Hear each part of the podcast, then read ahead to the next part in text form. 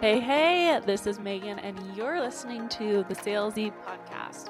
This is a podcast for a modern business owner where you will learn how to build your business while staying true to yourself at the same time. As a sales expert of the last eight years and an online business owner, I am here to teach you tangible sales techniques rooted in psychology and human behavior. Get your earbuds on and your salesy notebook out, and let's get started today.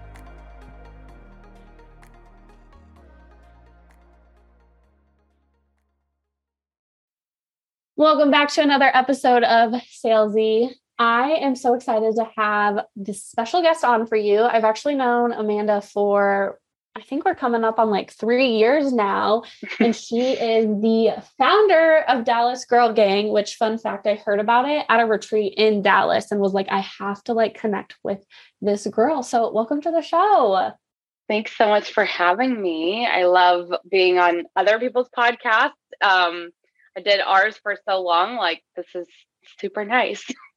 Yeah. And you guys just let go of the podcast, right? Yeah, I did. We did it for four years and it just like wasn't serving us and me anymore. And it was honestly one of the easiest decisions. I mean, it comes down to like what works and what doesn't work. And just because something worked in that time frame, I think people get so attached to it. And it's like sometimes mm-hmm. you just gotta mm-hmm. like let it go, like let it go. So yeah. I would love to focus on Dallas Girl Gang today and talk about it more because I know from the outside looking in, like it is incredible with the community that you've built in Dallas, the companies that you've partnered with. Like you've worked with Bumble and like Create and Cultivate. So let's kind of start at the beginning. What made you want to start Dallas Girl Gang and what did the early stage of Dallas Girl Gang look like?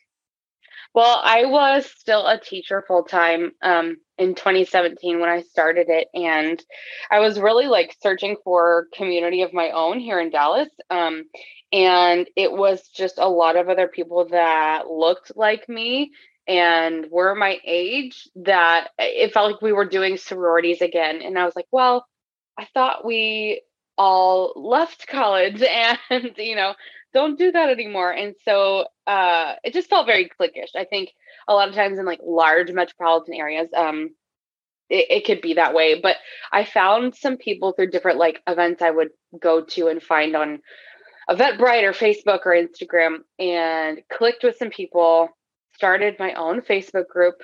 Um, if we would have started this now, I don't know if it would work because uh, Facebook groups in 2017, like I think that's a big reason why um, it kind of took off. But I just connected with some really cool people. They wanted to stay in touch. They wanted something that was more all inclusive, um, like diversity wise and like career, life stage, business, whatever, wherever you're coming from. And so people wanted to meet up more. And so it started with like really informal like meetups like hey let's all go to this coffee shop and work together or whatever. Um, and then it began work together or whatever. Um, and then it became like produced events and ticketed events. Um, and so the early stages were lots of events and just a crap ton of time of me managing our facebook group and literally like approving every post and trying to comment on absolutely everything that was coming through, uh, which right now would be impossible. Um, and yeah, it was it was wild, especially as it grew, and I was still teaching full time. You're kind of living this like Hannah Montana lifestyle where it's like teacher by day. I'm like hosting and producing these incredible events and connecting women and running this Facebook group. I would definitely agree in 2017, like Facebook groups were so yes. hot and they grew so fast. I think yeah. though, like now people still crave that community. So if it was oh, 100 percent, it would yeah. be like something. It would yeah. be like something different. Yeah. Yeah. When it comes to like the growth of Dallas Girl Gang, it sounds like it's something that you've been growing over the last like almost, you know, six to seven years. Yeah. In those early days, what kind of kept you going? Because you know, there's all that mm. big vision and big vision like planning, but sometimes when you're in the weeds of things, it's hard to keep going. Oh, 100%. And it's funny you said big vision because that's kind of like our theme for our conference this year. Um, obviously, it's called Boss Vision Conference, but our theme this year is like a vision so big. So, like a vision so big that people tell you you're crazy or that, oh, like that's impossible. And um, for me, it was once I started realizing like I think I might enjoy this more than teaching. Um, and it was more fulfilling. I was also at a really I was also at a really rough school the last several years. Um, and you, you said the Hannah Montana, and it, it kind of was like honestly, the people I worked with did not had no idea what I was doing on my lunch break or outside of school. Like unless they happened to find me on social media, which towards the end many did, and you know they would join our community and like come to events, um, which I love. But it it wasn't so much about like motivation in the earlier stages. I think once we hit like 2019 and I saw actual like profitability and potential sustainability in the business model, um, that's when I really became very motivated in addition to the fact that I didn't love where I was at career wise anymore, um, to to work my ass off and ha- host more events for more profitability and pitch more brands and all of those things. And then you know towards twenty end of twenty nineteen, um, started taking on like coaching clients, small business owners that were like, "How did you do this? Like, I want to start my business. What what do I do?" Um, and then again, you know, with the, uh, I keep talking about money, but like also this is like us, you're all about sales and money. Um, that was the big thing. It was like, I can't leave my teaching job until I know, like, I've got chunks of savings in my savings account and I know, like, I can replace my teaching income, which sounds easier said than done. Um, so that's where a lot of the motivation came from. Plus, like things just continued to grow and like exponentially scale and snowball. And it was exciting. And I wanted to be able to serve all of the people and then companies and partners potentially that were coming in our into our community. I couldn't do that if I was still teaching full time. I couldn't be all all in it. And so I had some moments of, I think I want to do this full time and then let's push to get there. Yeah. When did you go full time? I think you were full time when I met you because I, so backstory, I learned about Dallas Girl Gang when I was in Dallas in 2020, right before yeah. the pandemic hit. and then somehow I think I followed you and we like connected somehow. Yeah. I don't even remember how I ended up in your space. Probably just Instagram DMs. I don't even know. Honestly, actually, I I want to say it was through Madison Tinder because Madison used to live here in Dallas. She mm-hmm. was a mm-hmm. part of our community. She did an event with us or something like she did an event with us or something like way back in the day. Um, I think it was Madison. But anyway, um, yeah, I mean, I went full time December of 2020. Um, and I'm really glad that like I was not ready to pull the trigger before that at all. Um, so I'm really like I, you know, I in my head I was like, I want to not go back for, you know, the fall of 2020 because I had taught during the pandemic and I was like, this shit is terrible. And you know, I don't want to go back, but I knew I needed to because also it was 2020. I no one knew what was going on. Um, and I'm really glad that I did. Yeah. I want to backtrack a little bit. So, yeah. Boss Vision Con was supposed to happen 2020. We were supposed yep. to be in person in Texas, and Madison is who I found out through. Um, pandemic, um, pandemic hits. You take the full thing online, and I remember because I remember approaching you, and I was like, I want to speak at Boss Vision Con. Kind of walk through this like major pivot that you had to do, and like how did you stay in the boat when you're like mid pandemic? Yeah, it was. I mean, at that point, I had planned so many events and like we had had some online stuff, but we were not an online only business. Like we were a very in person, like boots on the ground kind of brand because we're so lo- hyper local or were we still are but you know lots of people find us from all over and people you know especially with our conference like people fly in from everywhere to, to come um it was hard especially when you know we had signed contracts with brands like Planoly and they were sponsoring. And and I was really afraid like some of the companies were going to like pull their money out and be like, hey, we need that money back, which would have been a problem because we signed a contract. But um, that was a little scary. Um, no one pulled their money out. I'll, I'll say that. But we didn't get any more because everything was so, so, so unsure. Um, and no one knew the benefit or what we could even do with like online brand partnerships at that point, like in an event capacity. Um, but honestly, it was harder than doing an event in person because then all of a sudden I was by myself. Um, I was teaching in the middle of a pandemic.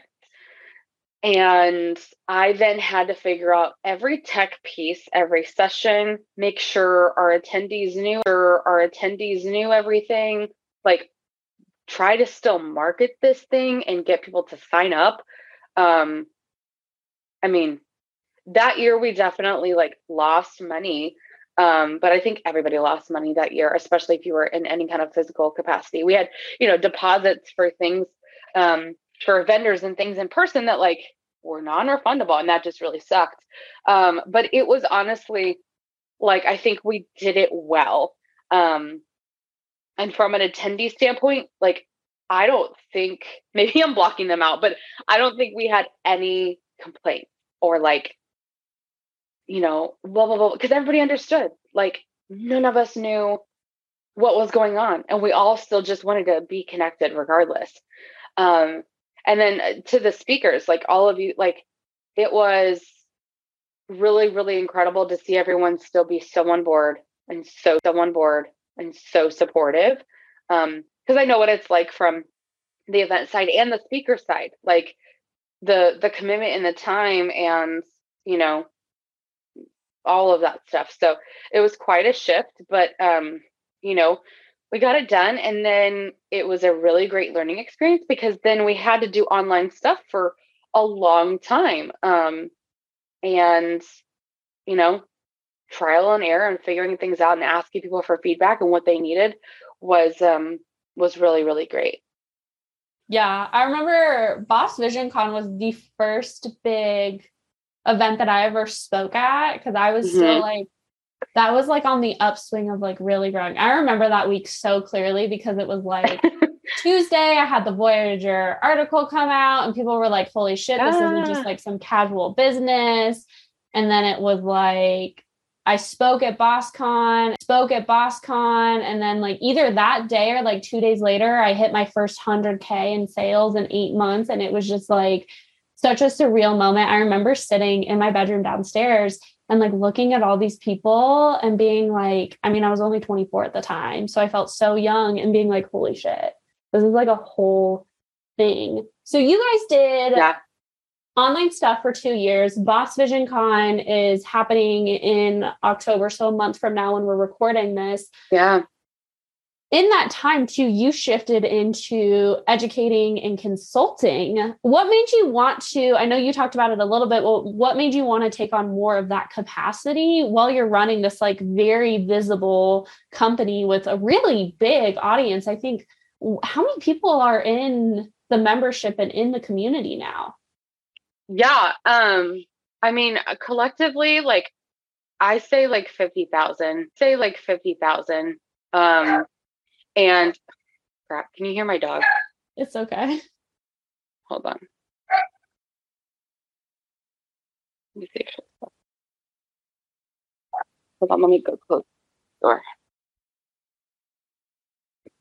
It's real life on Zoom sometimes. Literally, mm-hmm. my dogs mm-hmm. have to stay downstairs because they yep. will bark and all of those things. Okay, she's good.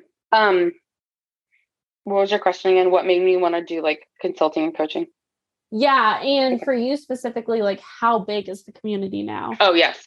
Uh, so collectively, like, you know, plus our community is not like membership required. So people can join our Facebook group for free. Anyone is allowed to like find our event and buy a ticket and come. Uh, we do have a specific membership. We're actually kind of um, revamping it right now that's really specific, really specific to business owners um, because our community is not just business owners. Um, it's about half at least, but um, I say like 50,000. Um, and to this point, beyond Dallas, beyond Texas, um, especially with like our online reach and people that have found us through the podcast and our conference over the years. Um, it's it's really wild. And then to your other question of what made me kind of switch into also consulting and coaching, um, the end of 2019, like I said earlier, we had just grown a lot. And I think in 2019, we hosted like 40, 45 events in person, which was a lot. Um, and I was still teaching full time. So I don't ever recommend that if you have a full time job. Um, because I had to be at every single one. You know, I didn't have like a team that could go and do it on their own and I could peace out. I can't I could peace out. I can't now. um, but I had people in our community that were either like thinking about starting a business or they already had a business and they were like, How are you doing this? How, especially in the community aspect, and then later on in the brand partnerships aspect, they were like, I can't. The, the question is always like, I can't get people to like care about what I'm doing.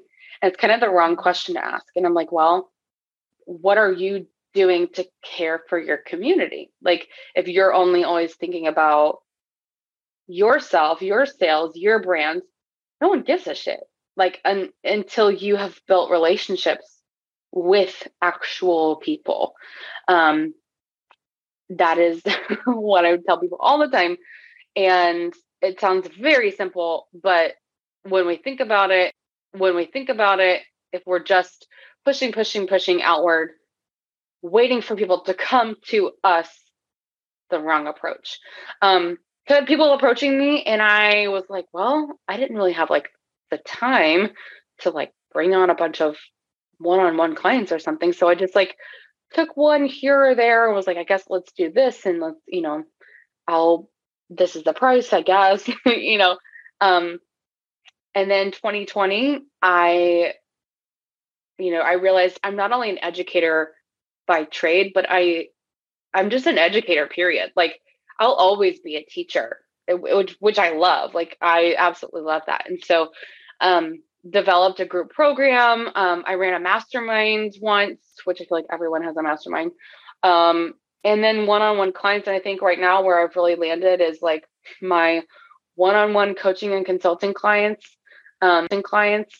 Um, you know, I'm starting with one today who has never done something like this before and already has like some people in place on her team and she's just like ready to hit the ground running but she has no idea about like marketing and sales and all that stuff and so that's where i get to come in and help them organize and know like what's really going to work and what's not. So it's been really exciting um especially to help people additionally add brand partnerships to their business model potentially.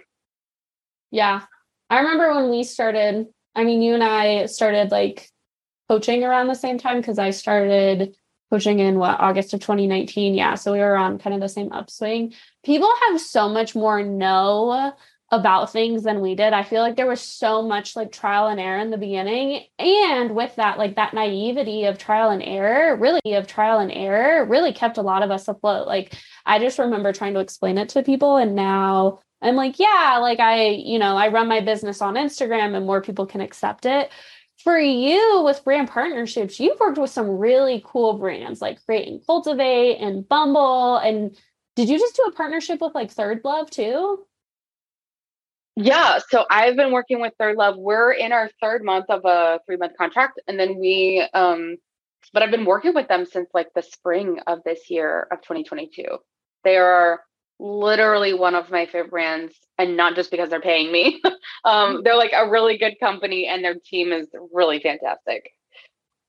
Yeah, I was uh, reading about I was reading about disruptive brands in the industry and how like Third Love and Warby Parker mm-hmm. and Hubble and all of these brands are starting to do consumer stuff. And Third Love's really interesting because they actually changed a lot of the changed a lot of the shapes of their bras. So they didn't adopt the common shape.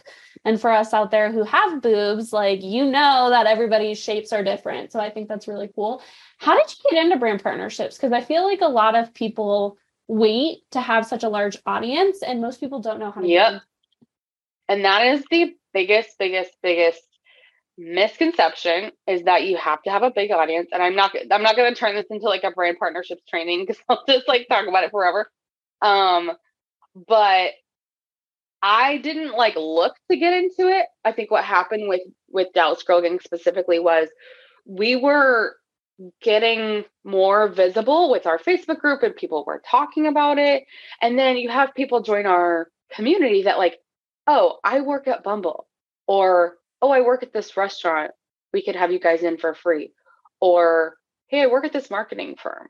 And and the opportunities started to come to us because we were growing and we were like activating in person. We were creating content. We had an active Facebook group and then an email list. And so brands look at that and they're like, oh my gosh, she has even back, eh, you know, when we had like 1500 Instagram followers, that's 1500 like women in Dallas that I could go reach. And my brand needs to reach that demographic. So, what can we do for them to like acquire more customers or build community?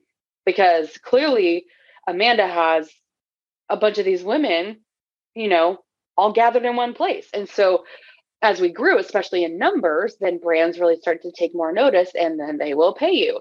Um, and so it just kind of started to happen, especially with events. Like I operate in, I operate in events as if we have a zero dollar budget because I am never going to go into my own pocket to pay for an event um, because we literally can get everything sponsored because benefits on both sides just make sense. So, food, drinks, things for our gift bags. Um, I don't always love to do this because I like to be able to pay people, but like if there's a photographer that's like up and coming and they just want experience or they just moved here and they're trying to build more clientele and they reach out to us, I'm I'm like happy to give them that opportunity. Um, photo booths, like all that kind of stuff. And then we started to, you know, 2019, 2020, get the attention of more national and large companies like um, Bumble. And the thing, the thing about think people like Bumble, for example, um, or even when we partnered with Free People, we partnered with Free People. Um, they have local hubs in major cities. So, like Bumble had or has probably still a Dallas headquarter or like a Dallas office, and so those Dallas people, their job is to find communities and people to activate with. And so because we exist, we're on their radar. Um, and so a lot of that is is how that happened. And then as we continue to grow, I was like, well, now it's my job to go out and pitch more. We're going to get people approaching us, but it's not always going to be a fit. They're not always going to have budget or, you know, it's not going to align 100%. And so I'm going to go get the people that I actually want to work with. And um, that's that's why, you know, like brands like Third Love, like you said, um, have been so exciting to work with. I want to note that you I want to note that you went out and like found these people and pitched to them because I still think a lot of people are like waiting for brands to come to them. Most yep, brands, yeah, most brands in 2022, if they don't have a full budget for outreach and partnerships they can find it but you you don't know what you don't ask for at this point and if y'all want to learn more about that i know amanda you host a masterclass that's it's pitch to paid yep. right and it takes yep. the process of how to find partnerships pitch them yep. and get paid so you don't have to do like free stuff Yep. So the master class is is really simple if you're just trying to get started. And then um, I made a full course, the pitch to paid course, um, and kind of secretly tested and launched it earlier this year. And then that'll be back available um, this this month actually. Oh, sweet.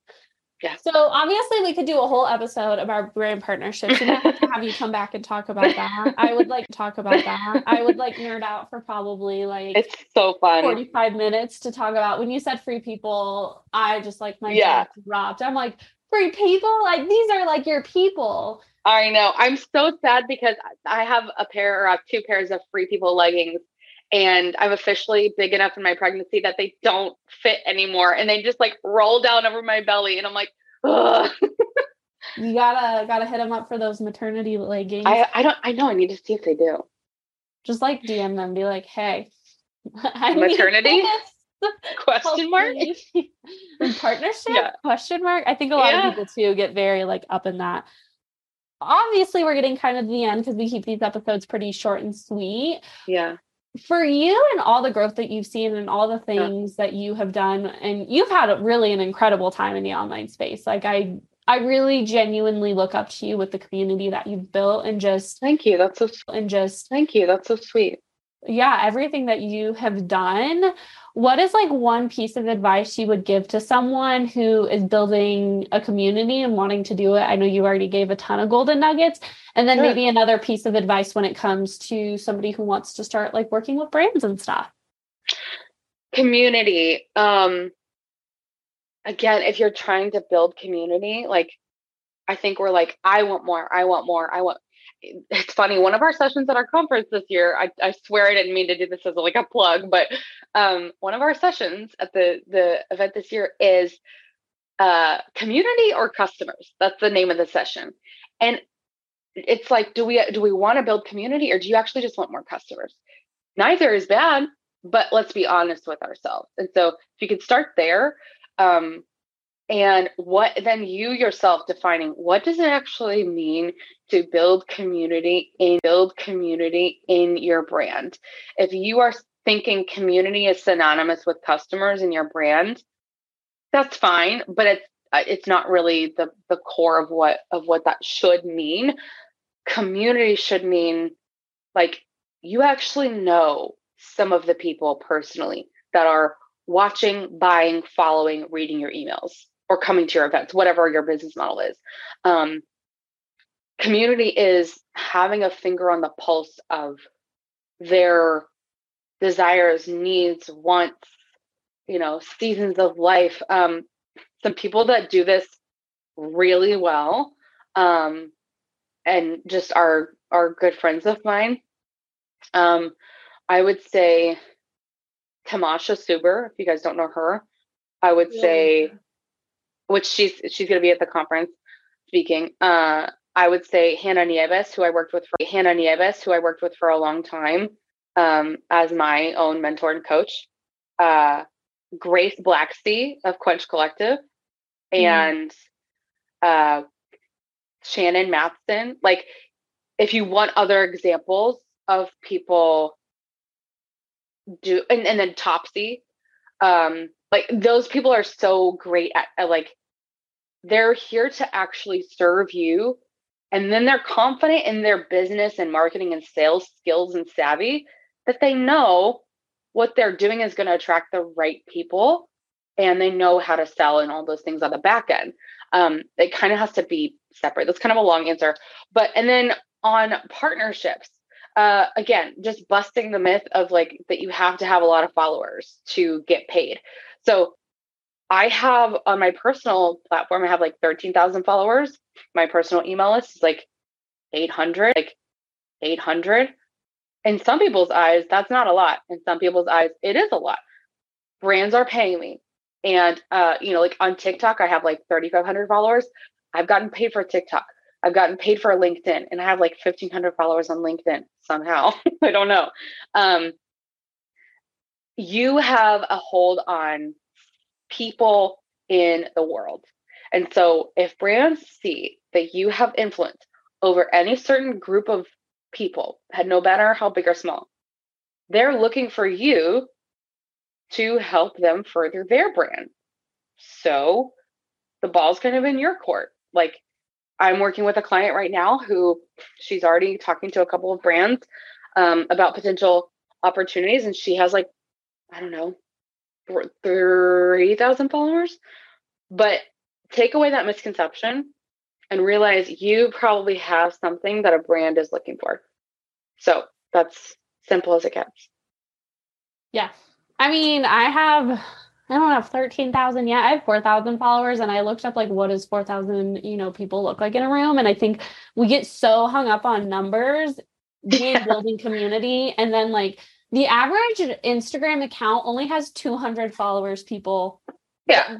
Like you're if you got more than 200 followers, you're doing great. Yeah. Obviously, we love to ask this. Where can we keep up with you? TikTok's one of them. I love your TikToks. And oh, thanks. Instagram? Yeah, TikTok and Instagram. Amanda's in Dallas or our Dallas Girl Gang platforms. Sweet. Well, y'all yeah. need to check her out and obviously Thanks. Keep rooting her on in her pregnancy. We will definitely have this out before pregnancy. We will definitely have this out before you're due. But if I don't see you before then, super excited for you. And thank Thanks, you so lady. much. Thanks, Megan. I appreciate it. Thanks. You're welcome.